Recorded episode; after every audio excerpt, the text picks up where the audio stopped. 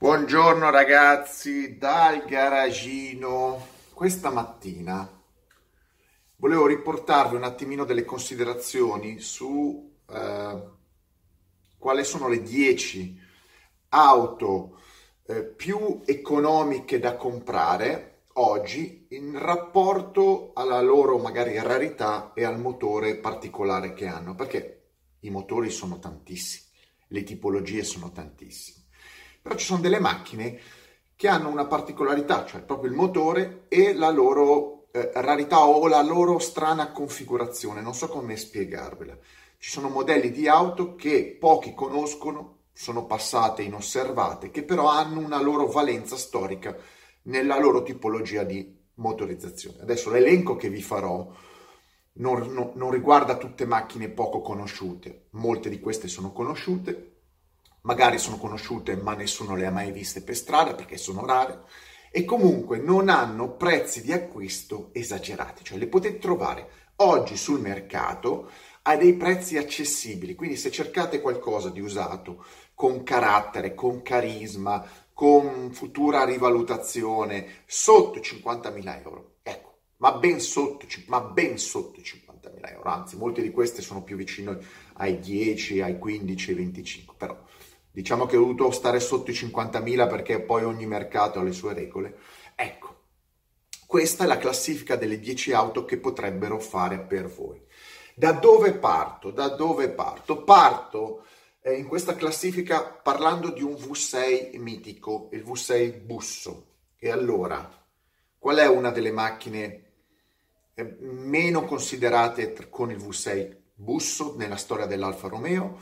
La GTV la GTV 916, quella prodotta dal 95 al 2004. È una macchina che stilisticamente è valida, ha un suo appeal, eh, certo le finiture non sono il punto di forza e la versione col 3000 V6 è una versione rara, 220 cavalli, non particolarmente diffusa, che dà soddisfazione pur essendo un trazione anteriore e avrà sicuramente una rivalutazione futura. Quindi il V6, diciamo più o meno l'architettura del V6 l'abbiamo data con questa GTV. Poi passiamo subito all'opposto, raddoppiamo i cilindri, V12 e non ci sono tantissimi V12 sul mercato, una cifra ehm, modesta, modesta, ragionevole, ecco, modesta no, modesta no, non è, insomma, comunque chi ha un V12 a meno che non sia una berlina, ma una macchina di carisma, um, non la svende e le quotazioni sono alte. Quando parliamo di V12 ci sono sempre in mezzo Ferrari, Lamborghini, eh, Aston Martin. Ecco, vi parlo dell'Aston Martin. Vi parlo della DB9, il coupe DB9 del 2004-2016, a seconda delle versioni, però diciamo le prime DB9 le portate col 6 litri aspirato V12 da 400 e qualcosa cavalli, le portate via sotto i 50.000 euro. Aston Martin V12 sotto i 50.000 euro, ragazzi. Vabbè, non è per tutti, costi di gestione stratosferici, però potete comprarla e posteggiarla. Però è l'unico V12 con carisma abbordabile. Ecco, però dovevo metterlo, un V12 bisognava metterlo. Torniamo coi piedi eh, diciamo, i piedi eh, eh, sulla terra. Ecco, poi vi parlo di una macchina che sta andando, secondo me andrà molto di, di, di, moda prossimamente, stanno già risalendo le valutazioni, se ne trovano poche. E allora parliamo di un 4 cilindri, con 4 cilindri giapponese, è Honda S2000, motore che conoscete bene, 2 litri, 240 cavalli, eh, aspirato, 9200 mm, giri di, eh, di limitatore e cosa vi devo dire? Uno dei migliori quattro cilindri della storia. Trovate l'S2000, vanno fatte vendute dal 99 al 2009. Se la trovate, compratela a prezzi eh, ragionevoli perché saliranno e comunque i costi di gestione di una Honda non sono mai alti. Poi per quanto riguarda l'Italia non c'è neanche il superbollo, io non so, non so le tasse che avete in Italia, però ve lo dico lì, ve la butto lì. Partiamo invece, passiamo a un'altra giapponese che secondo me ha sempre il suo perché, l'ho detto mille volte, la RX7, quella che è stata costruita dal 92 al, 2002, quella col 1300 doppio rotore, no? Eh, biturbo sequenziale. Allora, eh, l'RX7 è sempre mitica, trovarla non è facile, trovarla sana non è facile, trovarla guida sinistra non è facile, insomma, è un casino. Se ne trovate una a un prezzo ragionevole, sapete che avete un'auto mitica con un motore mitico che sicuramente vi dà soddisfazioni e sarà rivalutata in futuro.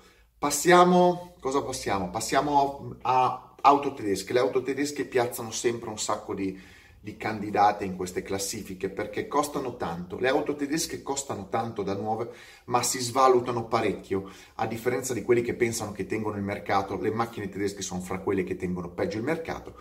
Però andiamo a cercare qualche chicca che potrebbe rivalutarsi. Allora vi parlo della BMW. BMW eh, è sempre un marchio eh, storicamente valido, non più tanto oggi, ma storicamente ha fatto delle macchine molto interessanti come la M3 E30 e 36 e 36 eh, col motore ehm, oh aspettate oh, E36 sì no E30 no scusate la E46 scusate mi sfugge sapete no, mi sfuggono tutti questi codici E46 che l'ha fatta dal 2002 2001 2007 se non sbaglio 340 cavalli è una macchina col classico 6 cilindri in linea aspirato 3002, derivato dalla E36, però la E46 è più usabile, più macchina moderna, insomma vedete voi. Poi se trovate anche una E36 sono costi abbordabili anche quelli, insomma la trovate intorno ai 15-20 mila euro.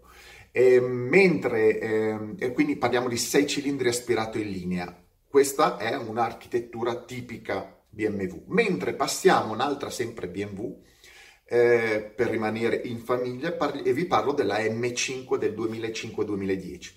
M5, la E60, berlina eh, classica, tre volumi pulita, essenziale, ricca ma non straricca come elettronica, con un gran motore, il V10, V10 aspirato da 500 cavalli, auto ancora acquistabile intorno ai 25.000 euro, quindi vedete voi, insomma è un'auto con 500 cavalli, trazione posteriore, BMW, motore eh, iconico che non trovate su altri tipi di auto, insomma è molto particolare quel V10, lo trovate sì sul coupé della serie 6, però costa di più.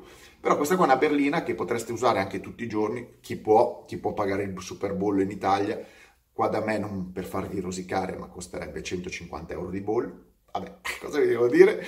E comunque la BMW piazza due macchine in questa classifica. Classifica che viene poi ehm, rifinita dalla concorrente, la, dalla Mercedes. La Mercedes piazza lì, vi piazza lì il suo classico V8 AMG, AMG eh, 63 montato sulla serie, la serie C Coupé ehm, quella, la versione praticamente del 2011-2015, quindi non vecchissima, eh, è la, la, intermedia rispetto a quella che c'è oggi. Però una macchina muscolosa, motore da 500 cavalli, aspirato, è il classico motorone eh, Mercedes stile americano, grosso di cilindrata, cavalleria, ignoranza, eccetera. La portate via tutto sommato delle cifre modeste, il problema è trovarla, il problema è sempre trovarla. Sono macchine che sono state costruite col contagocce.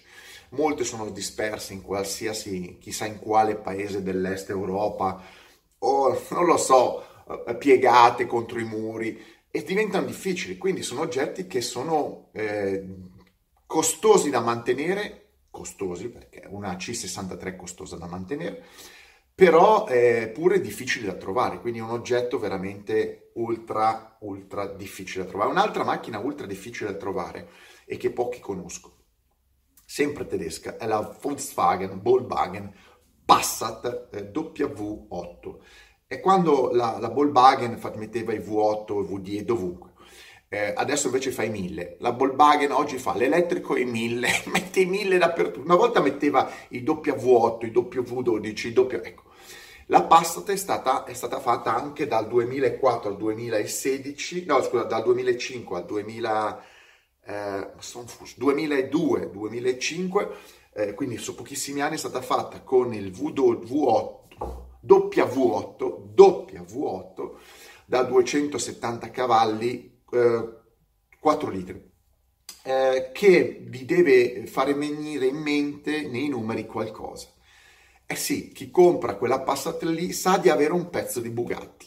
sì, quel motore è esattamente la metà del W16 8 litri della Bugatti senza turbo. È praticamente la metà del motore della Bugatti sturbizzato. È così, è, è vero, è vero, è così, è così. Quindi è una macchina un po' particolare. Se la trovate, se la trovate, nessuno la vuole, quindi andate lì con un casco di banane come si fa da queste parti e ve la danno. Il problema è sempre trovare una macchina di quel tipo, perché la gente le ha veramente buttate in qualsiasi angolo pur di non farsi vedere che aveva una Volkswagen eh, a 8 cilindri. Questo è, questo è, questo è. Però la Passat è una macchina abbastanza anonima, ma la, diciamo, la, l'accoppiamento con questo motore un po' bugattesco è interessante. E per ultimo, vi lascio, vi lascio, per ultimo, una macchina di cui ho parlato poco tempo fa.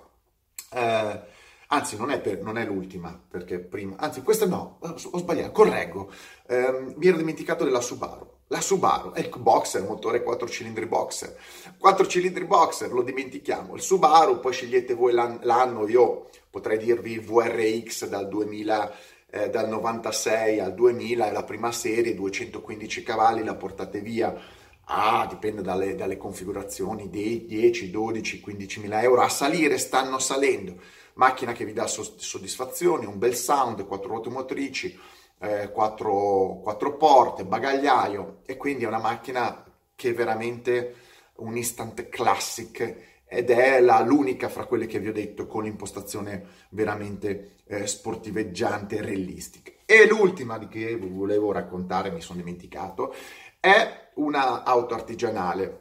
Un'auto artigianale, vi ho parlato qualche giorno fa, anzi ieri nel video, ed è eh, un'altra auto che però monta un motore da moto, quindi motore auto che monta il motore da moto. L'ho inclusa perché è particolare, parliamo della Westfield Megabusa, eh, auto leggerissima, auto che pesa meno di 500 kg, telaio in acciaio, carrozzeria in fibra di vetro, motore eh, 1300 della Yabusa 180 cavalli, cambio sequenziale 6 marce, differenziale autobloccante posteriore, è praticamente un kart che tira gli 11.000 giri come suono, scarico mezzo semi quasi libero e che vi dà prestazioni da urlo, urlo 0-100 in 3 secondi e velocità smodata in accelerazione, tenuta di strada pazzesca perché pesa meno di vostra cugina e prezzo moderato con non so, 15.000 euro, buttiamola lì, poi dipende se la trovate guida a sinistra, guida a destra, 15-20.000 euro, ve la portate a casa e avete un mini pocket rocket, altro che SpaceX dei mego ioni. Ecco, questa qua è la classifica delle 10 macchine più interessanti, economiche, con possibile rivalutazione in relazione al motore che montano. Adesso, mettetemi like, stra like e mega like Ditemi cosa mi sono mancato, cosa ho dimenticato, cosa ho mancato. Sono 10 macchine, ho il cervello in pappa. Eh, eh no, sicuramente qualcuno ti sei dimenticato dell'AMI 8, ti sei dimenticato disgraziato della mia 500 Abarth, non lo so, vedete voi, queste qua sono le più interessanti e interessanti dal punto di vista motoristico, soldi, rivalutazione, compratele tutte. Allora la sfida è, adesso vi lancio una sfida, Vediamo chi ha le palle. Chi un giorno mi scrive e mi dice, Greg, io le ho comprate tutte. Allora, se riuscite a comprarle tutte, a metterle tutte nella stessa collezione, tutte queste 10 macchine, vincete? Non lo so, non so cosa vincete. Vincete un raccordo cinese eh, per attaccare la canna. Adesso vado a montare la canna. Ci vediamo.